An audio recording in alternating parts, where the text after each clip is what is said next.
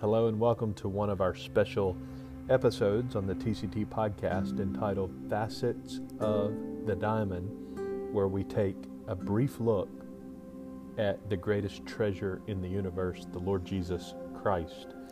Our first 34 meditations in this special series will come from Hebrews chapter 1. This first episode will be just a quick overview of why we're going to that chapter. And then the subsequent 33 episodes, Lord willing, will be a specific look at one of the facets of the diamond of the beauty of Christ.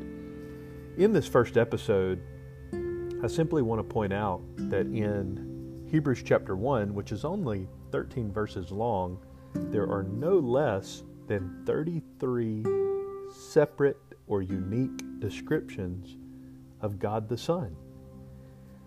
In the first four verses, there are no less than nine unique descriptions of Christ.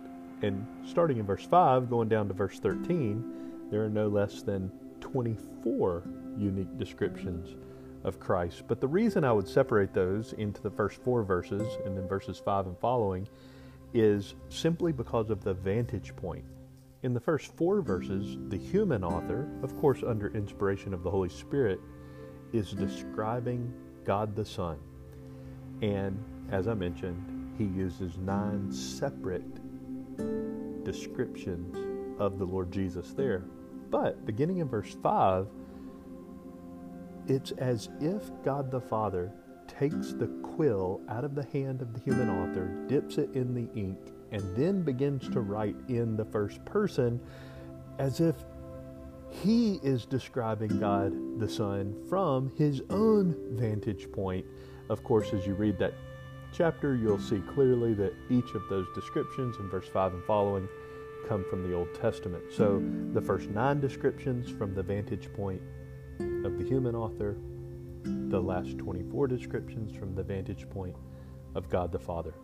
The theme of the book of Hebrews, the all surpassing superiority of the Lord Jesus Christ. The descriptions of this glorious one in chapter one of that book really set the stage for the remainder of the epistle to point out in explicit fashion the grandeur, the majesty, the magnificence, the saving sufficiency, and the all surpassing beauty of Christ.